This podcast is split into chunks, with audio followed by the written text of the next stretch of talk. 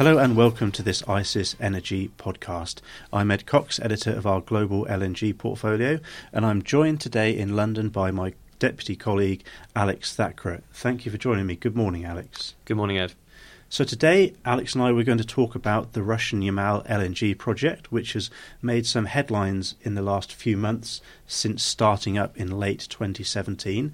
Alex has been taking a look at the ice uh, flows and the thickness of the ice, which is a key factor in determining where the cargoes head to. Um, so, Alex, tell us a little bit. What have you found out in the last few days? Sure. So, um, if you look at the cargoes leaving Yamal so far, the vast majority, um, well, all of the cargoes have been heading uh, westwards from Yamal. Um, they've either been consumed internally um, in Europe or re exported um, via the, the, the, Suez Canal route um, to uh, higher priced markets. Um, but we think that this um, pattern might change in the coming months as the Arctic sea ice uh, melts. so, just to give a bit of background context, the vessels operating from Yamal are ice class vessels uh, which means that they're able to travel through uh, sea ice um, up to around 2, 2.1 meters thick. Um, and yeah, how fast and to what extent the sea ice um, in the Arctic melts uh, should allow the vessels to head east from Yamal and reach uh, Asian markets in a shorter time frame than they are uh, currently going via the Suez route. Okay, so uh, obviously this is a winter sun, summer dynamic, but it will yeah. vary every year. So, mm-hmm. so what's the view on when these vessels will be able to go directly into Asia? So uh, the sea ice actually reached its maximum extent. So this is the seasonal sea ice, um, which uh, increases and decreases every year. This mm-hmm. reached its maximum extent in the middle of March. Um, so the sea ice is now uh, beginning its seasonal melt. Um, this is going to be quite a slow process, and the, the ice won't reach its lowest extent until around about September. But um, yeah, as, as the sea ice melts, we expect the so the northern sea route, which is what the shipping lane from Yamal uh, across north north of Siberia um, is called. We expect this to open up for LNG vessels around about July, from, yeah, around kind of end June, start of July time. Seems to be the consensus so far.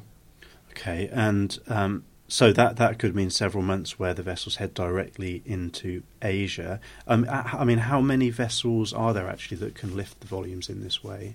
So there's six um, ice class vessels currently operating, but we expect, think it's about nine more to be built um, by 2019. Okay, thanks. So actually, that there will be a, one to keep an eye on when the second train at Yamal starts up, which is due in the third quarter of this year as to whether those cargoes will be able to head directly through the northern route into Asia or whether there'll be a similar um, maybe influx of spot cargoes available down into Europe that we've seen as being quite a feature in the last few months of, of the winter. Um, and, and interestingly, further on that, one thing we've picked up this morning on, on LNG Edge, our vessel tracking platform, is that the first cargo to go from Yamal directly into Spain will arrive at the terminal at Bilbao on the 4th of April on the Eduard Toll.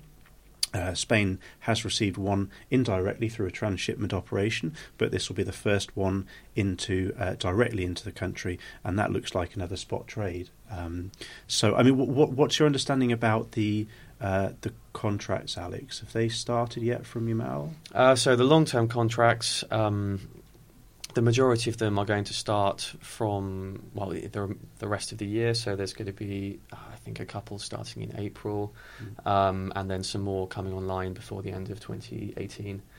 Um, yeah, these are with uh, a range of com- uh, companies from Gazprom through to Gas Natural Fenosa.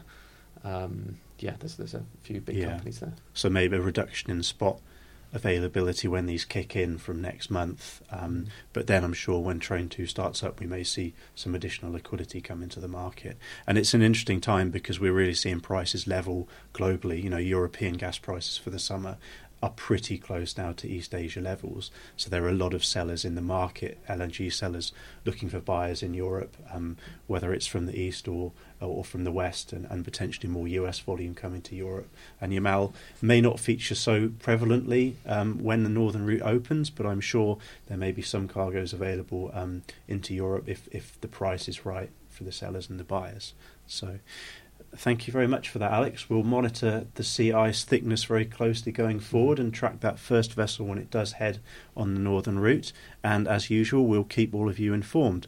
If you'd like some more information on our LNG portfolio and products, please visit our website at icis.com.